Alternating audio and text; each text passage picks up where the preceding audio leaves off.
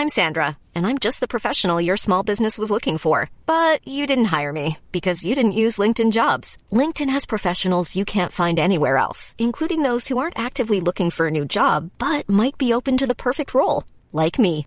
In a given month, over 70% of LinkedIn users don't visit other leading job sites. So if you're not looking on LinkedIn, you'll miss out on great candidates like Sandra. Start hiring professionals like a professional. Post your free job on linkedin.com/people today. The FT. Welcome to FT Analysis. Ever more investors are flocking to Africa's frontier markets, places like South Sudan, Sierra Leone, Ethiopia, and Zimbabwe. But tapping into such growth brings its own hazards, as Katrina Manson, the FT's East Africa correspondent, reports from Nairobi. When shooting erupted throughout Juba, capital of the world's newest country, one night late last year, Phil Taylor hit the floor of his room and crawled around for days. We got caught in the crossfire and things got fairly hairy, he says. Bullets were hitting the wall. There were bodies on the street outside. As general manager of Network Support Services, a telecom tower service provider owned by a UK private equity fund, he has grappled with the impact of South Sudan's civil war on business ever since. Fifteen of the 160 towers he services are too dangerous to reach. The government forbids serving rebel held areas, and he lost a vehicle to requisitioning. Day one, the rebels came and siphoned our diesel. Day two, they came for the battery. And day three, they came and towed the whole truck with two generators away, he says with a stoic laugh. It's the very definition of force majeure, really. Such is business in a war zone, and an example of the risks that go with investing in volatile frontier markets. Yet ever more investors keen for high returns, social impact, and extreme personal challenge are flocking to Africa's frontier markets, from South Sudan to Sierra Leone, Ethiopia to DR Congo. The push into these markets is an outgrowth of two larger investment trends a global hunt for yield, which has seen investors pump money into the sovereign debt of Greece and other countries that were on the verge of economic collapse only a few years ago, and a broader narrative of African growth. The risks of investing in countries that are often plagued by poor governance, conflict, and weak infrastructure are being overlooked by specialist and increasingly mainstream investors. Investors interested in African frontier markets are accessing them through diversified frontier markets funds or using South Africa as a gateway in order to avoid being exposed to a number of small, illiquid markets, says Cameron Brandt at EPFR Global, which tracks flows into Africa. Sub Saharan Africa still garners a tiny proportion of global investment, but foreign direct investment to the region is rising, up 5% to $56 billion last year. The world's largest sovereign wealth fund last week joined the rush, where Norway's $890 billion fund said it would target more of Africa's markets in a bid to raise returns. African mergers and acquisitions last year totaled $30 billion generated by a thousand deals. More than 220 private equity managers now target Africa. The African Private Equity and Venture Capital Association, AVCA, says the 53 private equity deals completed last year, for which it has data, were worth $3.2 billion, but still lower than Africa's 2007 peak at $4.7 billion. Some of the world's largest fund managers, in search of bigger returns that come with growing economies, are also making forays into unfamiliar markets via the frontier, rather than more established African economies such as Nigeria, South Africa, or Kenya. The Carlyle Group, one of the world's largest private equity firms, this year closed its maiden Africa fund with $698 million, 40% above target. It chose a Tanzanian agribusiness investment for its first deal, followed by a trucking and logistics company in Mozambique. KKR, another big global fund, entered Africa in June with a $200 million stake in an Ethiopian rose farm. Bob Diamond, the former head of Barclays, has raised more than $600 million for deals on the continent since 2013, entering mid market banking in frontier countries such as Botswana, Rwanda, and Zimbabwe. While global funds struggle to find many big ticket deals worth more than $100 million, most private equity deals in Africa remain small, below $10 million according to AVCA. While these offer some of the best prospects for returns, it also limits the capacity and appetite of big spenders. Frontier markets may be small, illiquid, and poorly developed, but their expansion from a low base regularly surpasses other emerging markets. The International Monetary Fund expects frontier Africa growth to outpace even frontier Asia by 2016 at 6% a year, making it the fastest expanding region in the world. Tapping into such growth comes with its own set of hazards. Some investors speak of discovering that financial backers include banned terrorist groups or that they hired security guards who juggle grenades. One Ivory Coast investor refers to my bugger off bag that sits by his desk in case he has to flee sudden fighting. But the African frontier also offers inefficient markets and unregulated monopolies that promise significant rewards.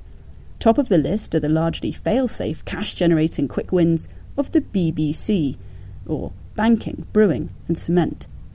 If you've done nothing else, investing in banking, breweries, and cement should make you returns in frontier markets, says Michael Turner of Actis, a UK private equity fund with $4 billion under management in frontier and emerging markets.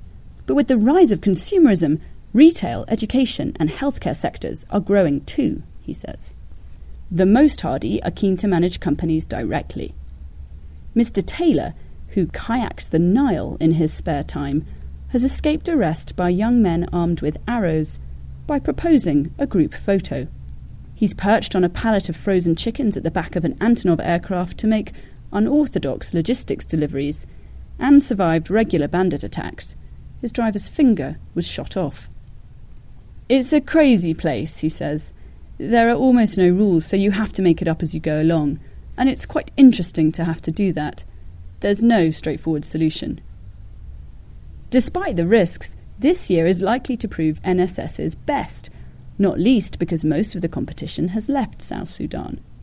Juba's construction and land prices continue to boom, and the currency is largely stable.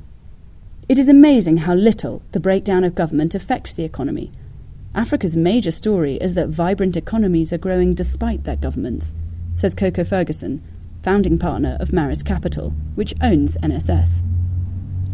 Although not every desk based investor may wish to negotiate landmines and state disintegration, they do have increasingly easier access to African growth in far flung frontier markets.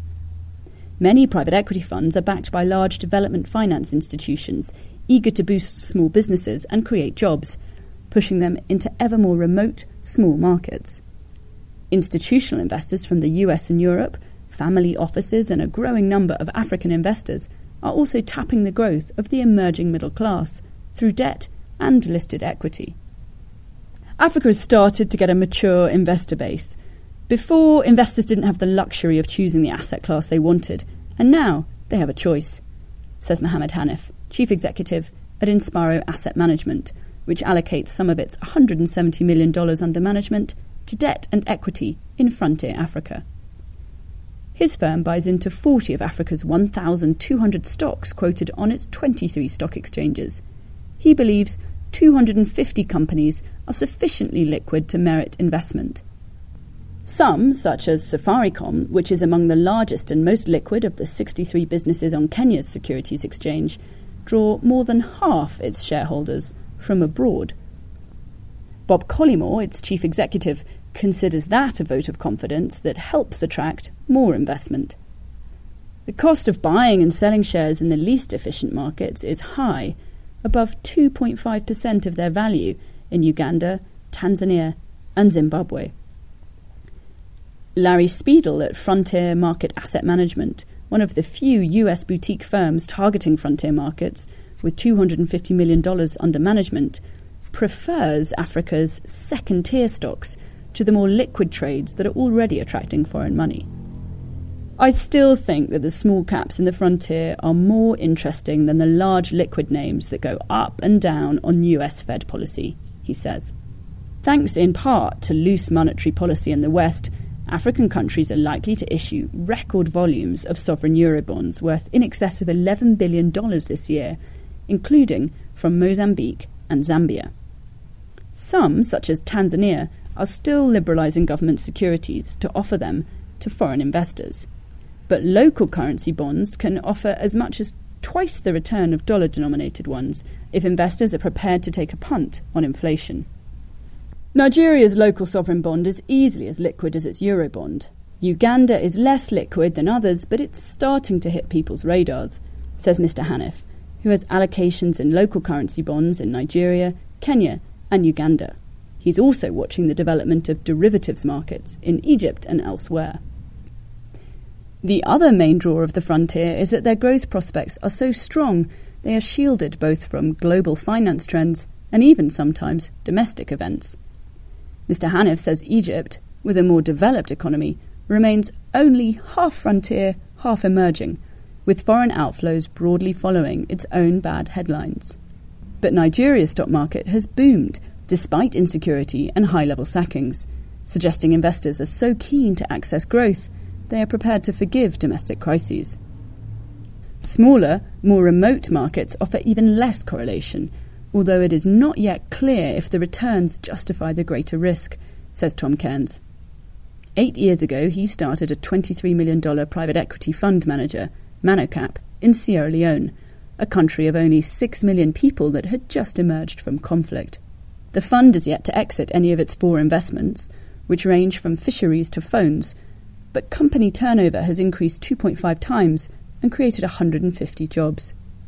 People talk about Africa being risky, but they don't know what it means, says Mr. Cairns, adding an employee has lost family members to the Ebola epidemic. Is constant. The generator breaks down, the national grid isn't on, your ice melts, and you still have to pay salaries. It involves continual crisis management, he says. Wary of costs and the need to generate higher returns, larger investors are focusing on countries with big populations offering untapped demand. After Kenya, Nigeria, and a few others, the next round of frontier markets are places like Ethiopia, Tanzania, and DR Congo, the ones with the larger populations. Although there's still a lot of difficulties in those markets, they're not easy places to invest, says Rory Ord at investment advisors RisCura. All present obstacles. Tanzania, with 50 million people, caps foreign investment in equities and forbids it in government securities. Ethiopia, with 90 million, refuses foreign money in core sectors including finance and telecoms, which delivered stellar returns into the early 2000s. DR Congo, with 70 million people, lacks contract security. That has not stopped investors readying themselves. More than half a dozen private equity investors have established funds targeting Ethiopia in the past eight years, with companies producing everything from coffee and cement to wine and biscuits. The final frontier is shifting still further. Such is the appeal of the cash generating potential of the fledgling market that last year a group of Western investors began preparing a $10 million private equity fund for Somalia, a country racked by an Al Qaeda linked insurgency yet to recover from 23 years of civil war. They aimed to develop security, logistics, and beachside property businesses to serve the country's tentative commercial resurgence. A string of deadly attacks in Mogadishu has put those plans on hold, but Mr. Hanif, one of the founders keen on establishing early market entry, is not giving up. There will be a time for it, he says. For more downloads, go to ft.com forward slash podcasts.